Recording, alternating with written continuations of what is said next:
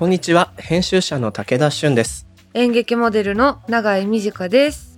この番組 MOTION GALLERY CROSSING は日本最大級のクラウドファンディングサイト MOTION GALLERY 上のプロジェクトを紹介しながら今まさに生まれている新しい文化的なトピックスをゲストと共に掘り下げていく番組です番組の提供は東京九段下にある築90年以上の歴史的建築九段ハウスです。永井さんが本を出版されたことがきっかけに今回12月の特集を編集者の手ほどきっていうテーマにねしてますが、早くも最終回ということであっというあっ間という間でしたね。ね。うんうん。武田さんもさ、はいはい。なんか書いたりもするじゃないですか。うんうん。自分の本を出すってなったらどういう内容にしたいとか。いやこれがね目下もう実は動いていて、うんうんうんうん。そうちょっと書くの止まっちゃってるんだけど なんかでも本当に興味関心がいっぱいあるからいろいろなテーマでも書けるのかしらとか思うのだがうん今僕が書かせてもらっているのはうん。もう本当なんて言うんだろう詩小説というかですねへあえの。やっぱ僕正当な編集者の仕事の仕方をしてきてないわけなの、うんうんうん学生の時に雑誌を作ってて、はいその仲間と会社を作ってウェブメディアを立ち上げてうんそれをまあいろいろあってやめうん。そっからなんかメディア立ち上げ屋さんみたいなのをいろんな ところでやり すごいな。立ち上がったと思ったら消えていくみたいなはいはいはいことをずっと続けてきているから、うん。かなりまあ世代的には特殊なうん。タイプだし、僕以下はむしろそういうちょっとザイヤのというかオルタナティブな編集者みたいな人が出てきているみたいな。状況もあってそれをちょっとお話仕立てで書いたらエモいのができるんじゃないみたいな話で書いてんだけどうんうん。まだ大学生になったぐらいなのよね。いやー だってさいやわかんないけど、うんいくらでも書けるないそうなのね当初の予定の2倍以上の量になっててすでに。めちゃくちゃ書いてた。もう本になる量かけちゃっているけどどうしようみたいになってて。やっぱ上中継じゃない？やばいよねそれ。武田で。デビュー作で え永井さん帰ってく時にそのなんうん。か思わず長くなっていくとか、うん。予定と変わっていくみたいなのってありました？あありますあります。そう2000よね字でって言われても、2500は書いちゃううんうんうん。そういう時に投げちゃうかも編集さんに。あ編「集さんに助けて」っねて書きすぎなんかたいい編集してもらったみたいなことあります？な長くなっちゃった時にうんうん。ハッとするような編集の仕方というか提案とかってアプリはありました？なんかねもうかなり大々的にワンブロックうん。カットしましょうみたいな言われたことがあって、はいはい。でそれは確かにこう前半の方でうん。こう、どれくらいだろう？300字400字くらいバスッと切られたんだけど、うん。なんかこう私は最初から自分の気持ちを書きすぎてて序盤でそれを出さない方が、うん。後々に感情のトロが出てきた時にエモいって言われた時にすげえ頭いいってなるほどね。もう全力で出しすぎちゃってたからメリハリつかなくなっちゃってたのうんうん。なんかやっぱりねそういう書き手とは別の視点でうん。良さを見つけ出してくれる。うんうん。もうどんなジャンルの編集者もそこはみんなや頑張ろうと思ってるとこだろうから。やっすごい。ぱりねいないと書けないよね。書けない。締め切りと編集者いないと書けない、すごい。えどうしてるの？今。編集はいるんですけど、うん。書き下ろしだから、うん。連載じゃないの締め切りなくて。だからよ。そうだよね。サボってんもん締め切りないしなんて私一文字も書けないと思う。いやだからこういう時にね聖光さんのさ、ああのおそうだ話を思い出して。思い出さなきゃ。そう自分で書いてから持ち込むみたいな。はい。その精神を今思い出そうと思ってます。持ち込むぞ。持ち込むぞ。この番組のハッシュタグはシャープ MGC ROS SING ハッシュタグ MG クロッシングです。ご意見ご感想などお待ちしております。はい。それでは始めていきましょう。武田俊と。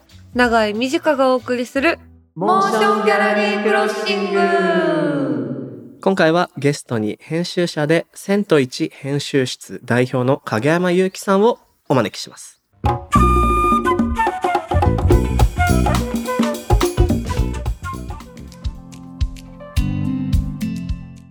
ここからは今話題になりつつある文化的なトピックを深掘りしていくディープフォーカス。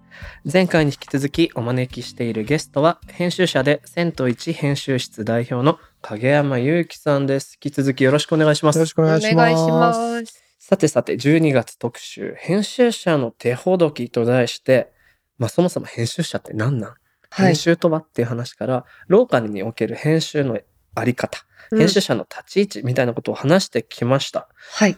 で、その延長で、ちょっと頭で伺いたいのが、そう影山さんが今、携わってらっしゃるプロジェクト、小豆島のプロジェクトが、 MOTION GALLERY でもクラウドファンディング化されているということで、そのご紹介をいただきたいなと。はいどんなのなんですか？はい。まあ、もともとは、まあ、 EDIT LOCAL っていうマガジンやってて、その中で EDIT LOCAL LABORATORY っていう、まあ、オンラインサロンっていう言い方好きじゃないんだけど、うんまあ、オンラインで全国の人たちと情報交換するプラットフォームやってて、まあそこの会員の方から、まあ、なんか本を作りたいっていうお話があって、うんはい。まあ、今、 EDIT LOCAL として、えー、 MOTION GALLERY さんのところでクラファンをさせていただいてる、まあ、小豆島に、まあ、迷路の町っていうところがあって、うんうん。まあ、要はその昔海賊からま身を守るために、もはい。のすごく入り組んだ、こう、道ができてる迷路の町ってエリアがあるんですよ。面白い。で、そこの中に、まあ、メイパムっていう、まあ、美術、まあ、ギャラリーみたいなのがあって、まあ、はいはい。はいうん。そこが、妖怪美術館っていう、妖怪をテーマにした美術館うんうん。をやってるんですけども、はい。まあ、そこの本を今、作ろうと。まあ、絶賛、モモーションギャラリーん。さんで、クラウドファンディング中で。まあ、古今東西のいろんな妖怪の、まあ、主にオブジェとかが、はあの、展示されてるんですけども、うん。まあ、例えば現代の妖怪みたいなのもいて、まあ、その SNS を釣る妖怪みたいなね。そう、バズらせる妖怪。いるなその妖怪今にも そう、そういうのもあったりとかして、割とこう、身近に感じてもらえるような、へー妖怪を身近に感じてもらえるようなところで、本を作るプロジェクトで、本を作るための、はい。影山さんは編集なさると。いや、編集は別の方にお願いしていて、うんうんうんまあ、はいうちはその出版社でもあるんで、はい千と一編集室って、だから、あうちで発行しますよっていうなるほど。なるほど。形ですね。図録みたいな本になる。いや、多分書き手ものですね。まあ割とその、まあいろいろコロナとかいろいろあったんですけど、まあその、はい。まあ町おこし、まあアートを使った町おこしとか、はい。まあそういうことに関心のある人に、まあ妖怪美術館のまあ成功を、まあちょっと伝えたいということで、うん。まあそこの代表の方が書き下ろした本になります。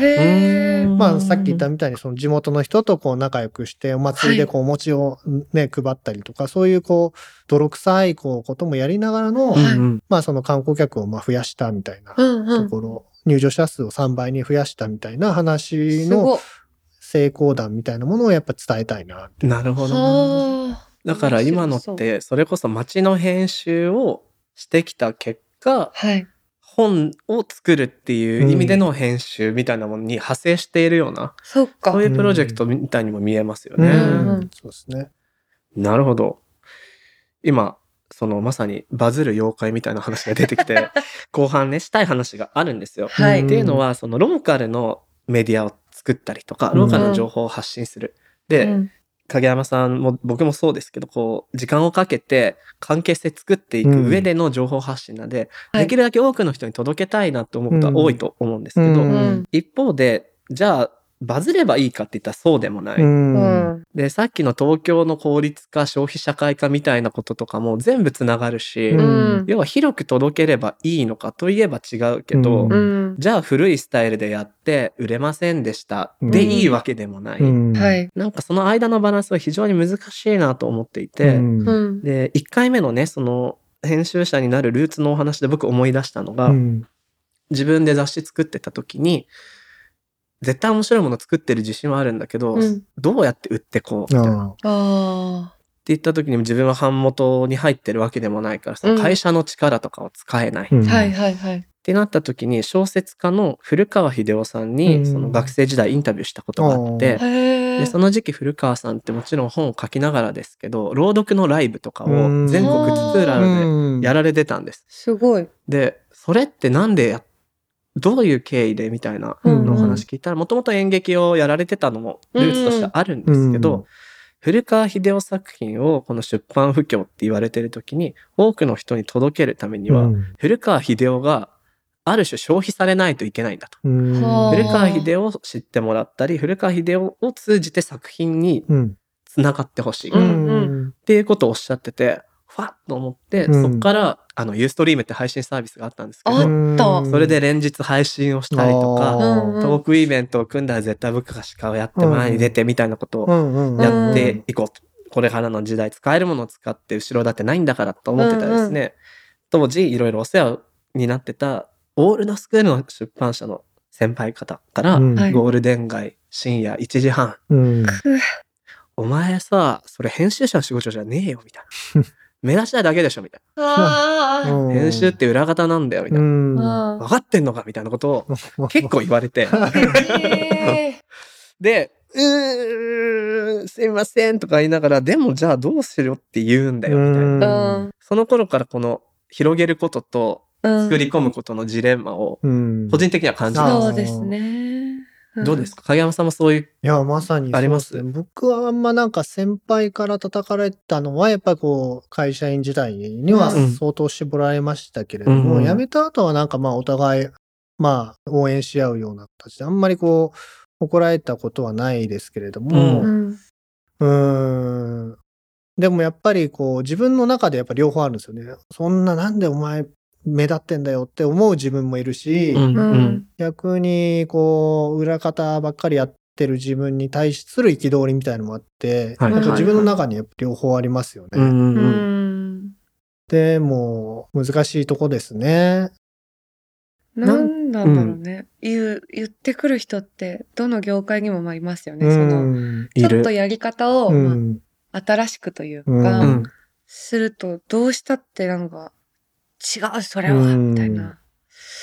なんかね、ウェブのメディアでも同じこと結構起こっているところもあって、自分が雇われ編集長じゃないですけど、うんうん。自分はその社員じゃないけど、うんあるウェブメディア、ライフスタイル系のウェブメディアだったんですが、うんそれをリニューアルしてほしいと。今のライフスタイルに合った形で、うんっていうので、いろいろもう全面的にデザインも構造も変えて、うんおこう、長く読める。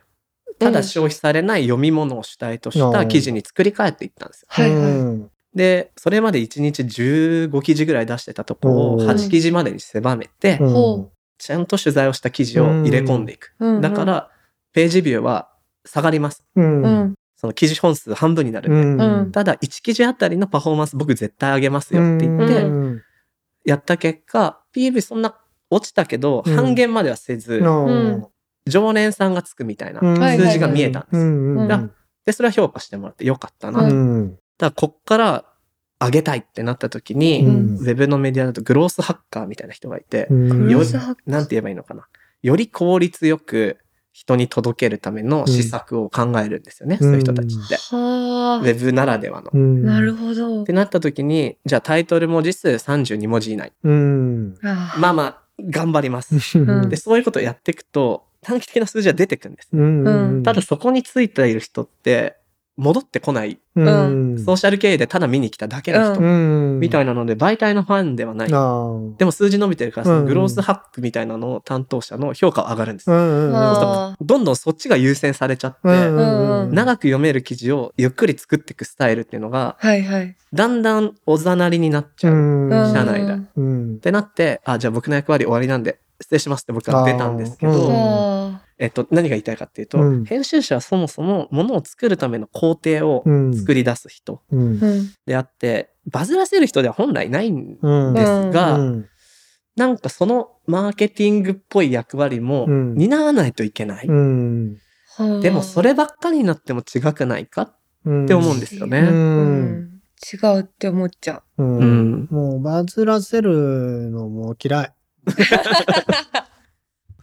やっぱなんか、うんうん。大事なのはやっぱ書籍やってても思うんですけど、やっぱすごいこうね、初版部数多くて、うん。なんか話題の人を使って話題の話を書いて、まあ、い一時書店に流れるような本作るような出版社もあるんだけど、うん。うんやっぱそれよりもですね、やっぱ何年かかけてじっくり売っていくようあなー。出版社の方が実は強かったりするんですよ。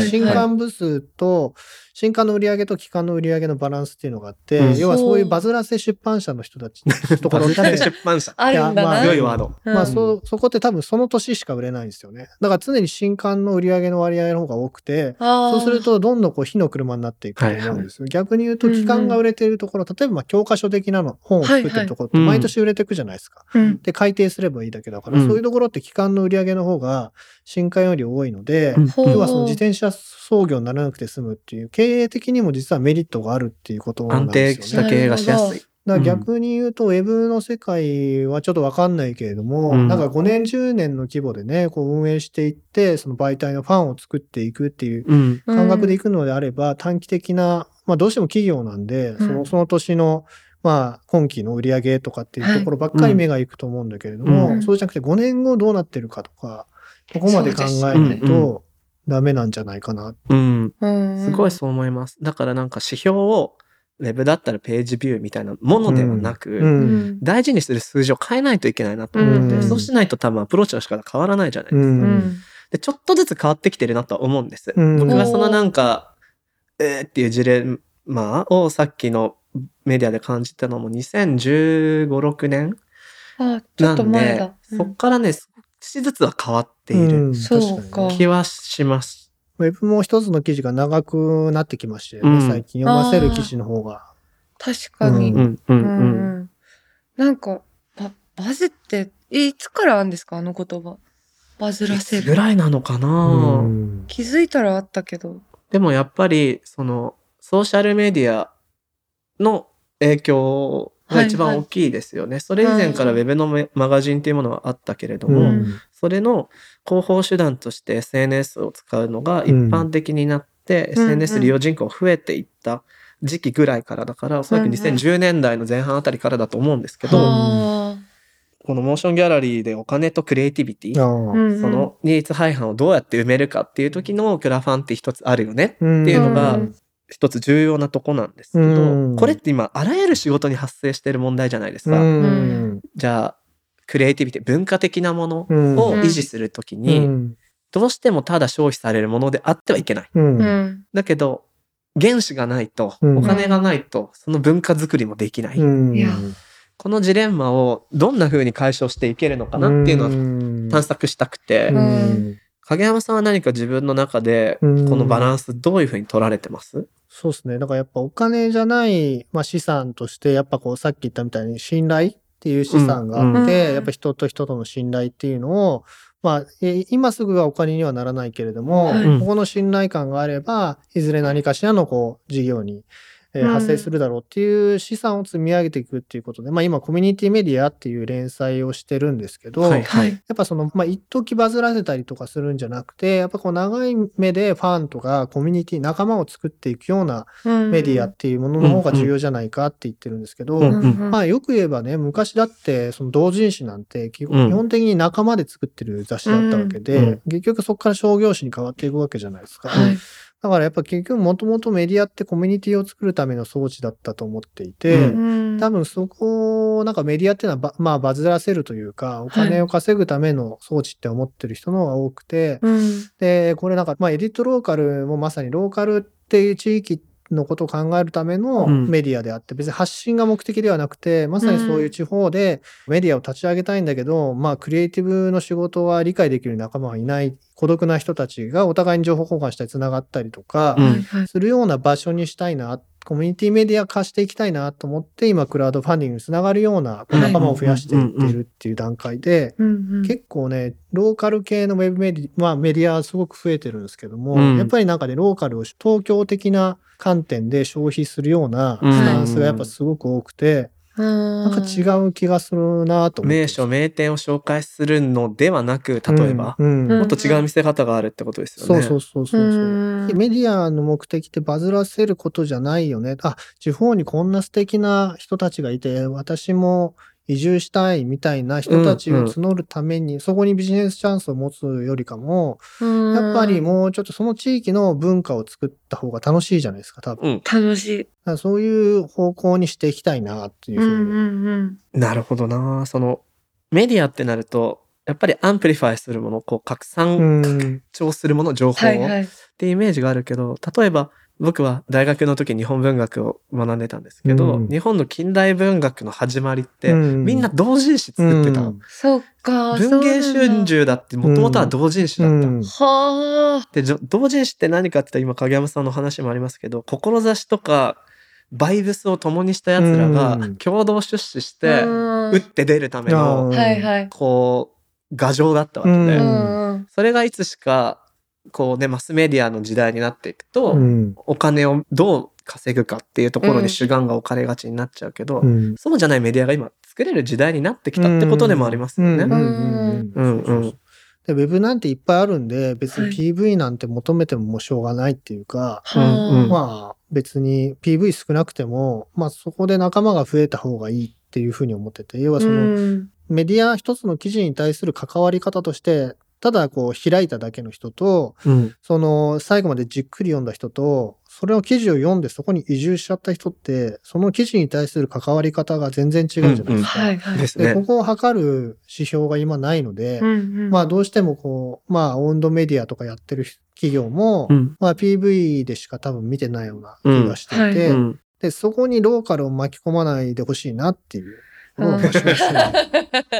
そうですよね。そうだよな。そう、だからこう指標作りもすごい大事だなと思っていて、うん。なんかね、僕がある音楽メディアをやってた時に、はい絶対 PV とかミュージックビデオの再生数にうんされちゃうから、うんうん。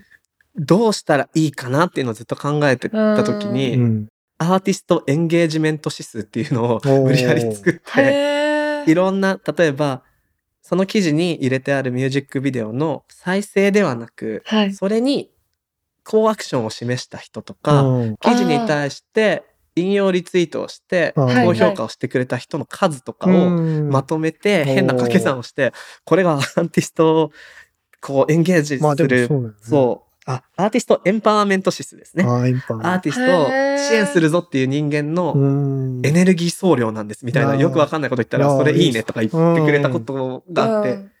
そうそれはいい、いい。体験でしたね。うん。そうまさにそう。見え方変えようっていう。そうしてほしいな、本当に。ね、フォロワー数でさ、そのアーティストとかタレントさんの評価ってされるわけ本来ないんだからね。うんないはずですよね。うん。でもなんかもう当たり前みたいに、フォロワー何人ですか？とうんかうん。聞いてくる人もいるし、そのネットの記事とかも、なんだろう。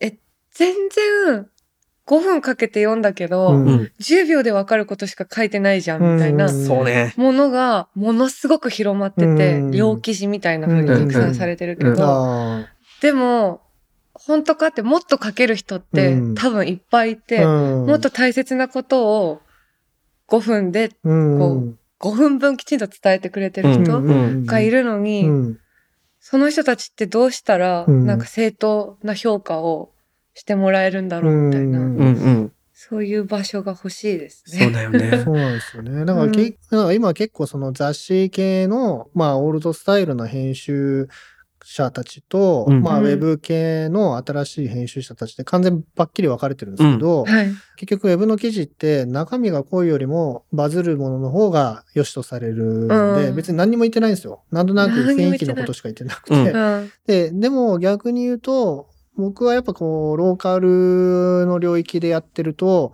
結構ね、やっぱこう、まあカルチャーの素養のあるライターさんをアサインすると、はい。まあ彼らはまあローカルあんま興味ないんだけど、そもそも。うん。だけどその人たちにローカルの記事を書かせると、めちゃめちゃ濃い記事を書いてくれるんですよ。うんだからなんか結局ミスマッチだなと思ってて、自分探ししてますライターみたいな人ではなく、うん。まあ、ゴリゴリ音楽めっちゃもうわかる人とか、映画とか何何かしら文化的素養を持った人をローカルに取材してもらうといいなと思ってて、ん。なるべく僕そういうライターさんはあの引き上げていくというか、うん。こっち側に引き上げていくっていうようなことをしていきたいなっていう。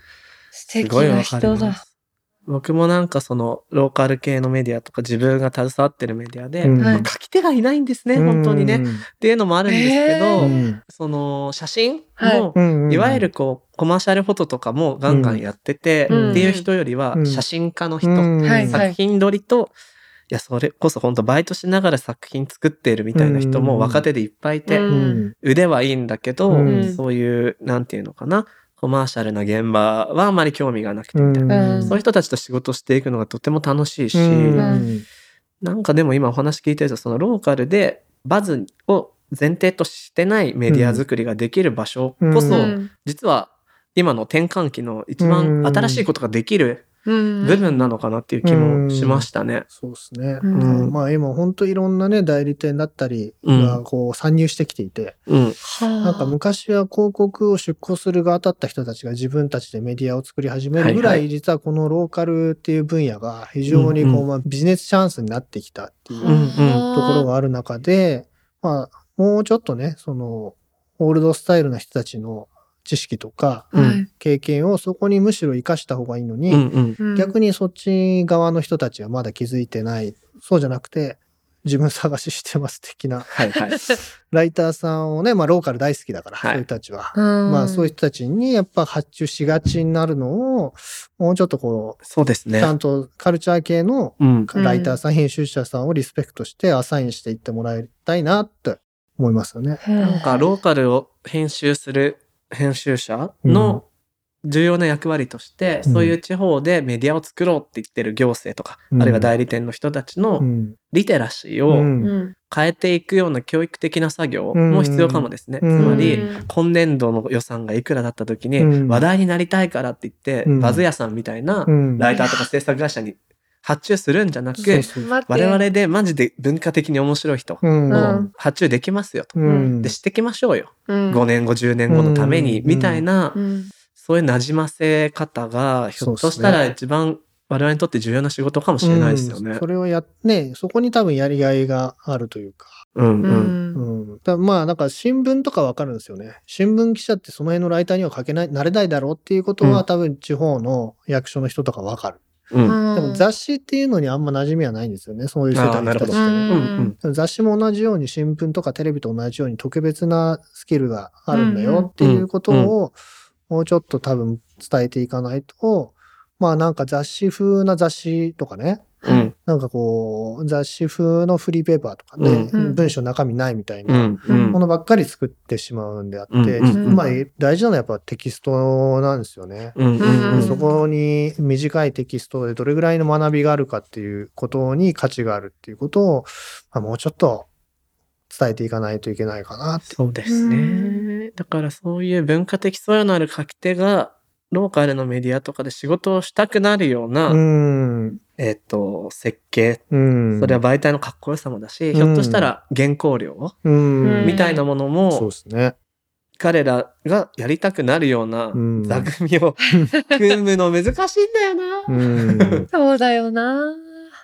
でもそれやるやるべき仕事なのかもしれないですね。うんうんまあだからまあ僕はやっぱりいつも説明するのはまあ屋根線っていうね、谷中根津千駄木っていうまあ雑誌が、はいはい。まあ1984年創刊で25年間発行し続けた屋根線っていう雑誌があって、やっぱりその雑誌があったおかげで今の屋根線っていう言葉が生まれたわけで、はいはい。実はメディアっていうのはものすごい効果を働きかけるんだよ、地図っていうことを、やっぱりこう理解させる。でもそれって20年とかね、10年、20年かかってようやくそれが本当そうですね。なるわけであって、だからその辺に対するリテラシー、まあ説明していけばわかる人はわかるんで、うんまあその会って話して理解してもらうっていうのをやっていかないといけないかな。う。うんん屋根線はすごいいい例ですね。うん。いいうちの母親とかも名古屋の人ですけど、東京行ったらどこ行きたいって言ったら屋根線うん。っていうぐらいへーすごい。素敵なところなんだねとか言って、うんいうぐらいのこう浸透度がある。うん確かに媒体の名前だったわけじゃないですか。そうそう。うん。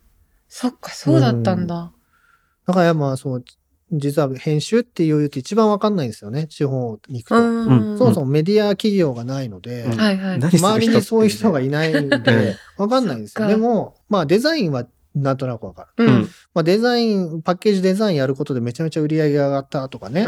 まあ情熱大陸とか出てみたいな。はいはいはい。なんかそういうのでデザインの重要性は分かってきたんだけど、うんまだ編集っていうものの重要性がえー理解されてないところがあって、うんまあそこを伝えていかないとうんいけないかな。そうですね。なんかいい事例をいっぱいまとめて紹介しながら一緒に作っていくみたいなことができるといいんでしょうね。うん。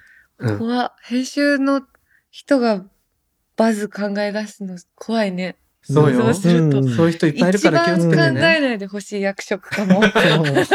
バズらせるのって編集者じゃないからね。そうですれねよね。怖い。いいものを作って、いい売り方をしていくために必要な作業うん。を地道にやっていくっていうのが、この向こう数年とか10年とかうん重要な仕事になってくるのかなっていうふうにうん。思います。うん。さて、まだまだお話は続けたいんですが、今回の特集、編集者の手ほどき、ここまでにしたいと思います。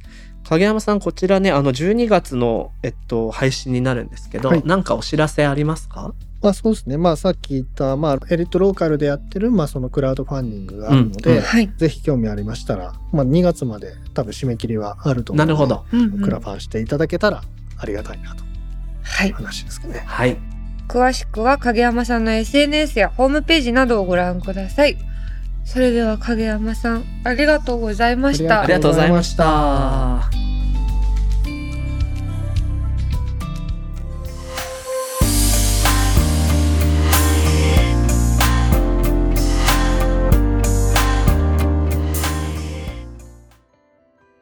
さて、ここからはモーションギャラリーで現在挑戦中のプロジェクトの中から特に注目してほしいものを紹介するホットプロジェクト。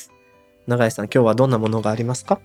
今日紹介したいのは、テレビ、映画の枠を超えた映像の祭典、ザ・高円寺ドキュメンタリーフェスティバル存続の支援をです。ほほドキュメンタリーをもっと見てほしいという作り手の強い思いから出発したザ・高円寺ドキュメンタリーフェスティバルは来年2月で第12回を迎えます。うんうん。上映の機会が少ない作品や知られざるテレビの映像作家たちに注目し数々の貴重な作品を上映してきたこのイベントはドキュメンタリーを通じて人々がつながっていく拠点でありうん社会や世界について観客の皆さんと一緒に考えられる場として機能してきましたが今回のコロナ禍により運営母体も大きな打撃を受けこのままでは続けていくことが大変厳しい状況となっています。うん。来年2月に開催される第12回ザ・高円寺ドキュメンタリーフェスティバル及び今後の存続支援のためのプロジェクトです。なるほど。うーん。まあ本当どのジャンルにも厳しい状況、影響を与えているコロナですけど、はい。ドキュメンタリーね。永井さんはドキュメンタリー見たりする？あのーうんあれとかはドキュメンタリーなの？さよならテレビとかは好ああ、まさにまさうんうんにそうじゃない、きだったな。うんうんなんかさ、ドキュメンタリーって、いろいろなものがあるっていう言い方するとあれなんですけど、うんうん映画のドキュメンタリー、ドキュメンタリー映画って、うん。やっぱりこう目立つし、うん監督の名前も立つし、確かに。あれ撮ってるあ誰々さんとか、うんまあ、出てくる人もある程度クレジット表記が映画だとしっかりされてるからはい。作品としての見え方って立つけど例えうんばテレビのドキュメンタリー番組って、うーん。なんて言うんだろう作り手の顔とかあんま意識しないまま見るじゃない、ね出てる人の方ばっかり、うん。でもこちらこういったフェスティバルだとさ、そうんのテレビも含めた作り手の顔も見えたりとかして、そっか。うん、面白そうだなと思いますしなんせねこう12回を迎えるということで、ねえ。ぜひ続けていただきたいとは思うんですがはい。そうゲストもとても毎年豪華で、うん。映画監督の是枝裕和さん、はい。森達也さん俳優の井浦新さんジャーナリストの金平重則さん他豪華ゲストが毎年登場しているらしくすごい。すごいよね。うん。で一つ注目ポイントなのがですねこの運営をされている母体がはい。制作会社のドキュメンタリージャパンさんというところなんですけどほうこれはねあのドキュメンタリーの作り手の人たちの、まあ、制作会社ということで、うんうんうんそれが制作会社が運営しているわけだイベント会社が運営しているというよりはなるほど。なので作り手自身がこのうんフェスティバルを運営していくっていうところで、はあ。なんて言うんだろうそのドキュメンタリーカルチャーというか、うんうん。そういうものをしっかりと広げていく伝えていく場としての機能もあるようです。素敵。行けばね、すぐだって直接感想言えるわけでしょ、うん作り手の人に。多分そういうね劇場でいろんなものを見たりするのも楽しそうですよね。ね。そんなザ・高円寺ドキュメンタリーフェスティバル実行委員会の加瀬沢敦さんからリスナーの皆さんにメッセージをいただいております。紹介します。ドキュメンタリーはこの混迷の時代に最も必要なものではないかと思います。なぜならドキュメンタリーは現在の社会や世界についてカメラを持って思考していく人々の葛藤の記録だからです。そのプロセスを観客も追体験し深く考えることができる。だからドキュメンタリーはとても面白い。ザ・高円寺ドキュメンタリーフェスティバルは作り手や観客が対話のできる貴重な場です。この場から生まれた新しい作品もたくさんあります。この場を何としても守りたい。趣旨にご賛同いただけたら、クラウドファンディングにご協力いただけると嬉しいですし、今回初めて知ったという方にもぜひ、高円寺に足を運んでもらえるとありがたいです。とのことです。うん。行きたくなるな。そうだね。うん。なんかこういうさ、音楽だと少しずつフェスティバルが再開したりもしているけれども、うん他のジャンルでもね、あの、再開していくはずですので、ね。何かね、こう出かけていろいろなものを一度に楽しめる機会としてのフェスティバル、うん大。切にしたいなというふうに思いました。加瀬沢さんどうもありがとうございました。このプロジェクトはモーションギャラリーで12月31日大晦日までぜひチェックしてみてください。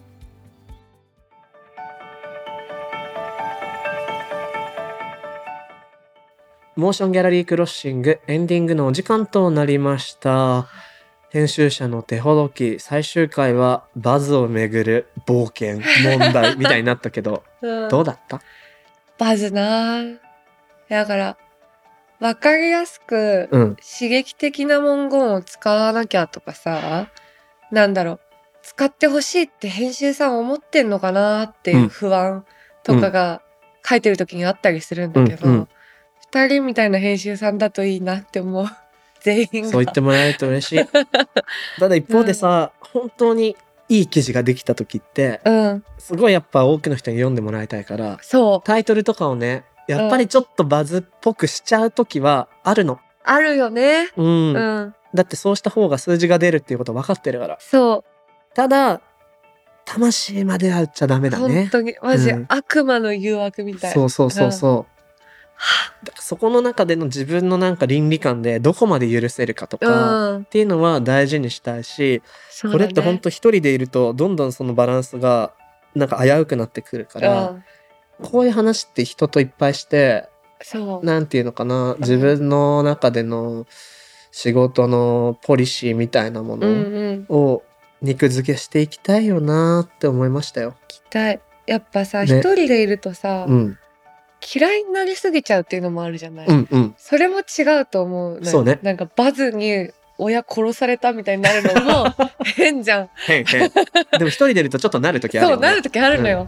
でもそんな憎しみを覚える必要はないわけだから、バランスよくいたい。そう多分手段と目的なんだと思うよ。うーん。手段として広げるためにやれることはあって、そうだね。それをゲージでどこまで OK に今回するかっていう調整が必要で、うんだけどなんかバズを目的として発注してくるような人とかもいるからそこには立ち向かわないといけないなっていうふうにね編集者として思いました負けない。曲げないぞというわけで全3回テーマ編集者の手ほどきをお送りしてきましたはい。毎月だったらねあのワンテーマでゲスト2人で4回そうだよね。4エピソードだったんだけど、うん。まあ、今回ゲスト影山さんオンリーだったので、はい。3回でこの特集テーマをおしまいにしまして、はい。まあ年末っていうこともあるのではあえてゲストはお招きせずん2020年振り返りながら我々の選んだ2020年オールジャンルのいろんなコンテンツあ。はい。5選、5選ね。